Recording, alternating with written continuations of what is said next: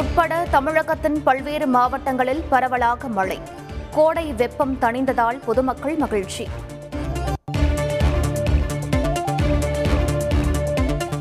இலங்கை குறுநாகலில் உள்ள மஹிந்த ராஜபக்சே வீட்டிற்கு தீ வைப்பு. ஆளும் கட்சி எம்பிக்களின் வீடுகளையும் சூறையாடிய போராட்டக்காரர்கள்.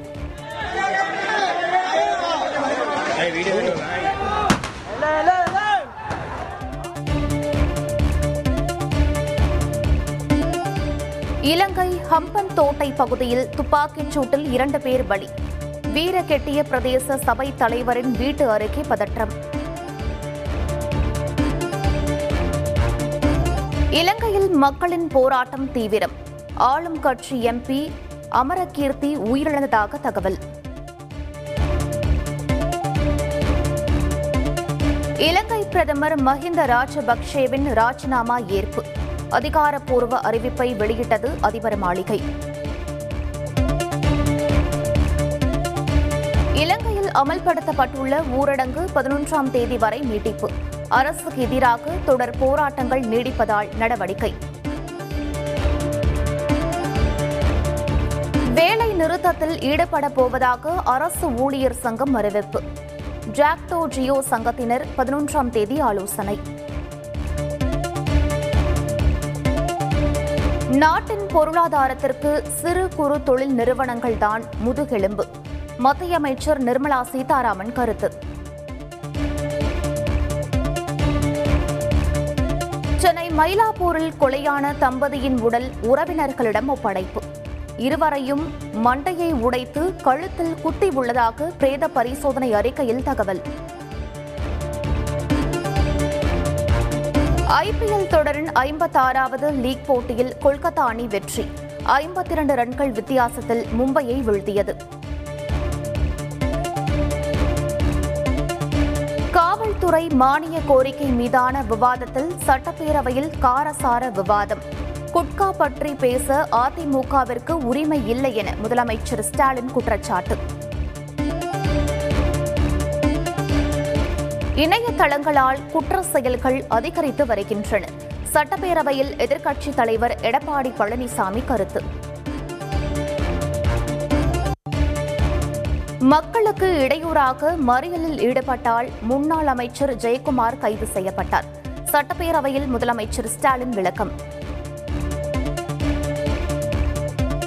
தமிழகத்தில் தீண்டாமை தலைவிரித்து ஆடுகிறது. மத்திய இணையமைச்சர் எல் முருகன் குற்றச்சாட்டு.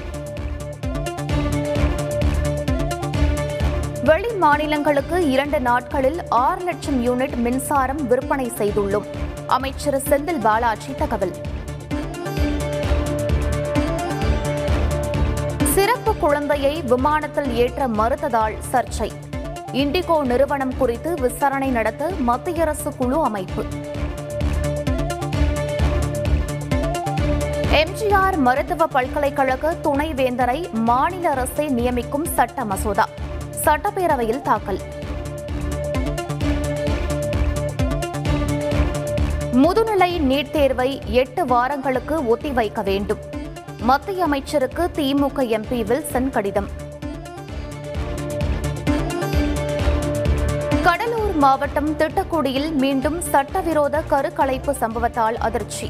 அதிகாரிகள் ஆய்வின் போது சிக்கிய மருந்தக உரிமையாளர். பழனி முருகன் கோவிலுக்கு சொந்தமான இருபத்தைந்து கோடி ரூபாய் மதிப்பிலான நிலம் மீட்பு. ஐம்பத்து நான்கு ஆண்டுகால சட்ட போராட்டத்திற்கு பின் நடவடிக்கை. சென்னை ஆரியபுரத்தில் தீக்குளித்து உயிரிழந்த கண்ணையா குடும்பத்திற்கு பத்து லட்சம் ரூபாய் நிவாரணம். ஆக்கிரமிப்பு பகுதியில் வசிப்பவர்களுக்கு அருகிலேயே மாற்று இடம் எனவும் முதலமைச்சர் ஸ்டாலின் அறிவிப்பு. உயிரிழந்த கண்ணையா குடும்பத்திற்கு ஐம்பது லட்சம் ரூபாய் வழங்க வேண்டும். எதிர்க்கட்சி துணைத் தலைவர் ஓ பன்னீர்செல்வம் வலியுறுத்தல்.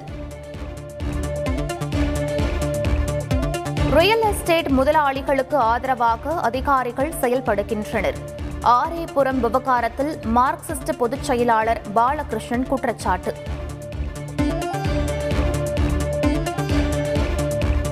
பாகிஸ்தானில் இருந்து எல்லை தாண்டி ஹெரோயின் சுமந்து வந்த ட்ரோன். பஞ்சாபிற்குள் சுட்டு வீழ்த்திய எல்லை பாதுகாப்பு படையினர்.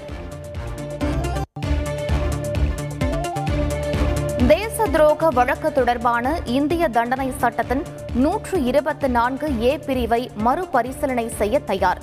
உச்சநீதிமன்றத்தில் மத்திய அரசு பதில் மனு. ஐபிஎல் தொடரில் இன்று குஜராத் லக்னோ அணிகள் பலப்பரட்சி. இரவு ஏழு முப்பது மணிக்கு போட்டி தொடக்கம்.